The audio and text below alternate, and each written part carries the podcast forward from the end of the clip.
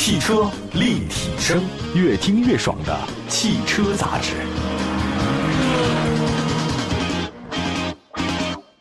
各位好，欢迎大家收听，这里是汽车立体声啊。现在车市是年轻化的趋势是势不可挡啊，对吧？谁都想年轻一点。很多的家庭呢是有两辆或者多辆车，那不少个性化的这种车型受到很多年轻消费者的偏爱，尤其是现在零零后。你看零零后现在二零二三年他也二十几岁了，也开始是消费的主力军。那么近期市场里面呢，不仅有偏向家庭用途的这种年轻 SUV 和一些有特点的 MPV，还有一些价格不贵但是有特点的车型出现。都什么车呢？跑车、小钢炮、旅行车。哎，你还甭说，都挺有特点的。今天啊，咱就说说三款以年轻人为主要目标客户群体的车型。第一款车型名爵 MG Cyberster，其实说句实在话，名爵还真不是年轻品牌，这个车品牌可厉害了，英国的老牌品牌了，被咱买了 MG 嘛。这莫里斯车行啊，现在变成咱们上汽的了。呃，其实有跑车是很多人梦想，我也有这个梦想，对吧？在国内市场也出现过一些入门级的跑车，比如说现代的酷派，还有吉利的美人豹。那吉利美人豹真的是惨不忍睹啊。呃，他们其实有这个跑车的外观设计没问题，但是因为成本的限制。你在性能方面，但跟家用车差别不大。说句实在话，挺丢人的啊。那随着现在电动机的特性，让很多车型能轻松的零百加速破四。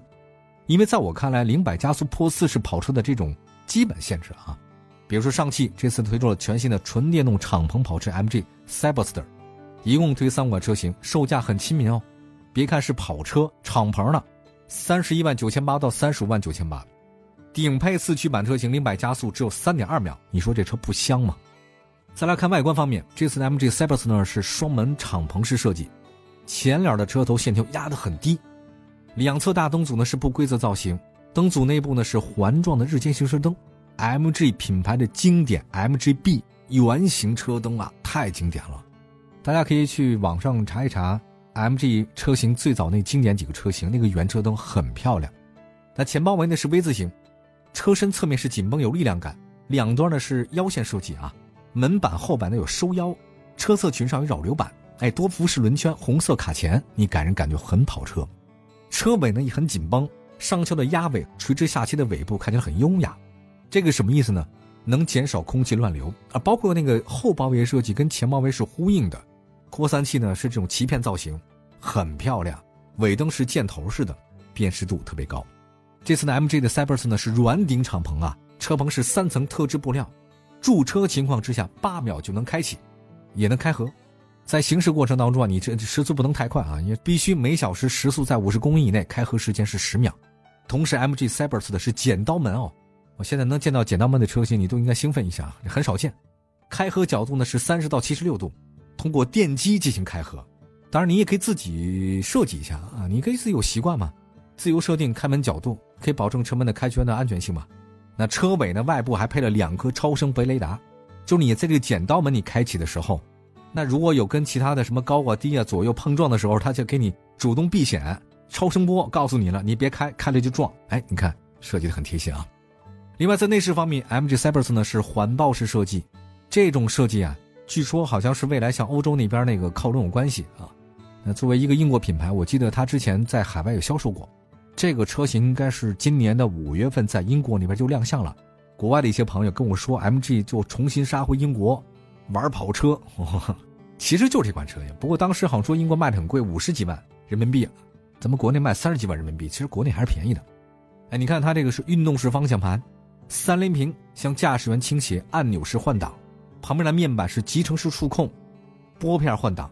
但是我看了一下，它那拨片换挡不是换那个真的挡。它换什么呢？驾驶模式，比如说超级运动模式，你直接换嘛。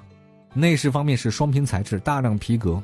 智能方面的话呢，是 L 二加级别的智能驾驶辅助，有 ACC 自适应巡航，ICA 的智能巡航辅助，RPA 的遥控泊车，配备了一个斑马支架，八幺五的高通骁龙的芯片，BOSS 音响，呃豪华配置还是挺多的。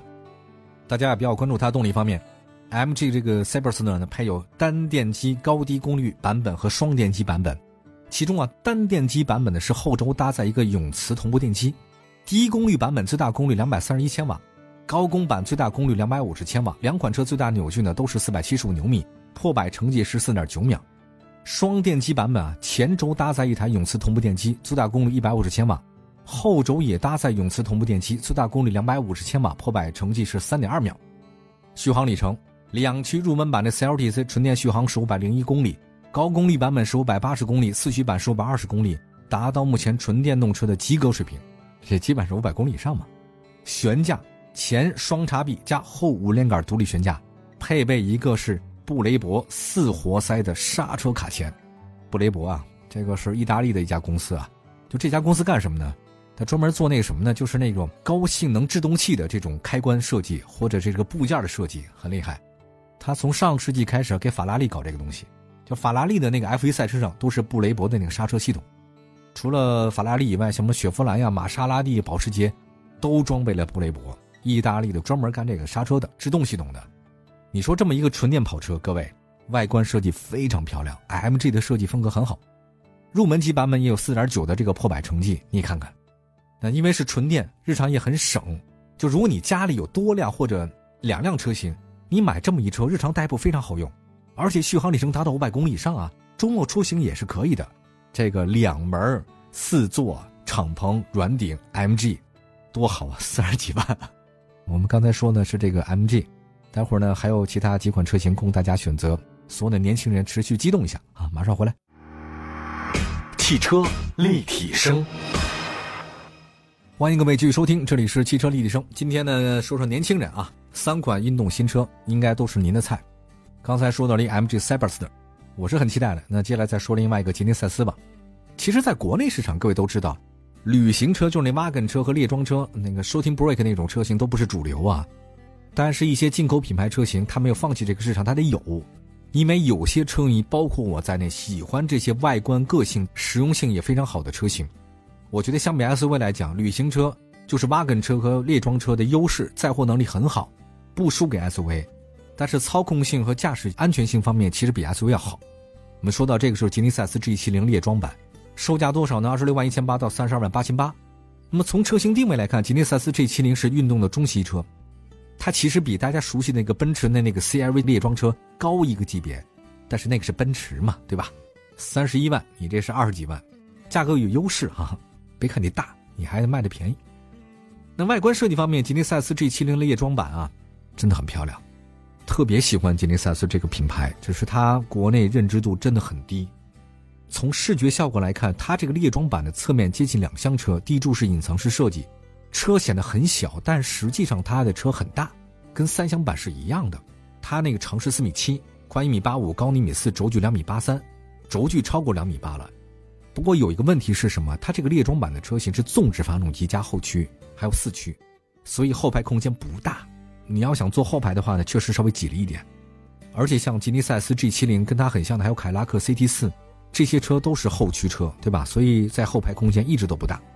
另外在动力方面，G70 的列装版是 2.0T 发动机加八速的自动变速箱，最大功率180千瓦，最大扭矩353牛米。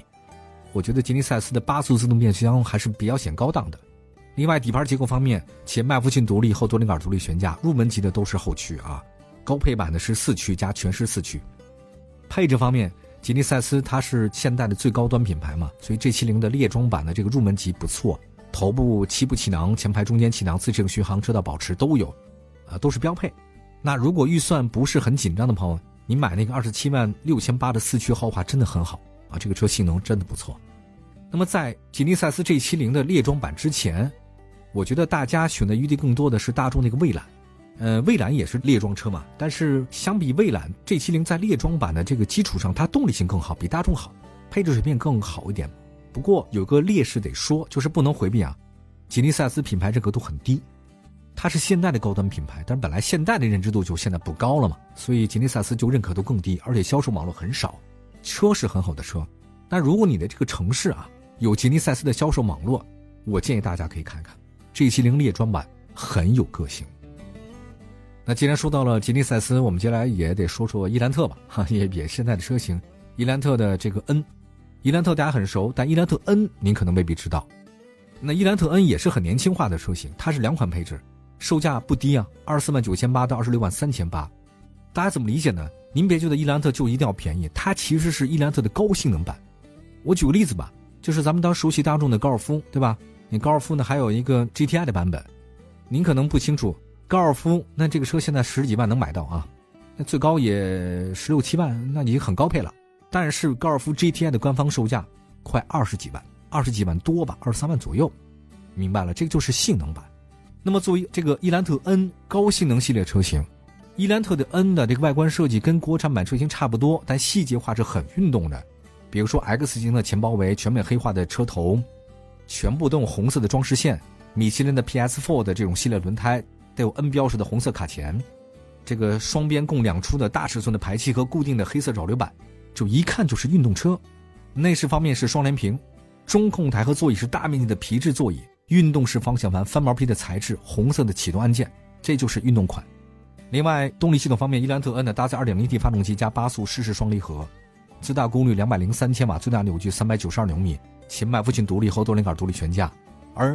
国产伊兰特是扭力梁式的非独立悬架，悬架不一样。还有它呢，为了提升性能，伊兰特 N 呢配备了一个前桥的限滑的差速锁，这是一个小钢炮的车型，所以自适应巡航它是不会有的，车道保持也不会有，自动泊车也不会有。一般钢炮车型是运动款，这些都不会有。所以你看，起步价格是二十五万的现代紧凑车，伊兰特 N 一定是一些人的玩具，它不是走量的。但是可以告诉大家，这个车你要在。运动起来是非常非常拉风的，绝对是钢炮车吧，对吧？性能是很好的，好吧？今天说到是年轻人的菜啊，三款运动的新车的盘点，我希望大家多看看这不同的新车，不同个性的车型，生活不要那么千篇一律，不是说别人想什么车咱就要买什么车，真的，你要有自己的个性啊，因为全世界你就是独一无二的，你干嘛还要活得跟别人一样呢？感谢各位收听今天的汽车立体声，下次有机会接着聊，拜拜。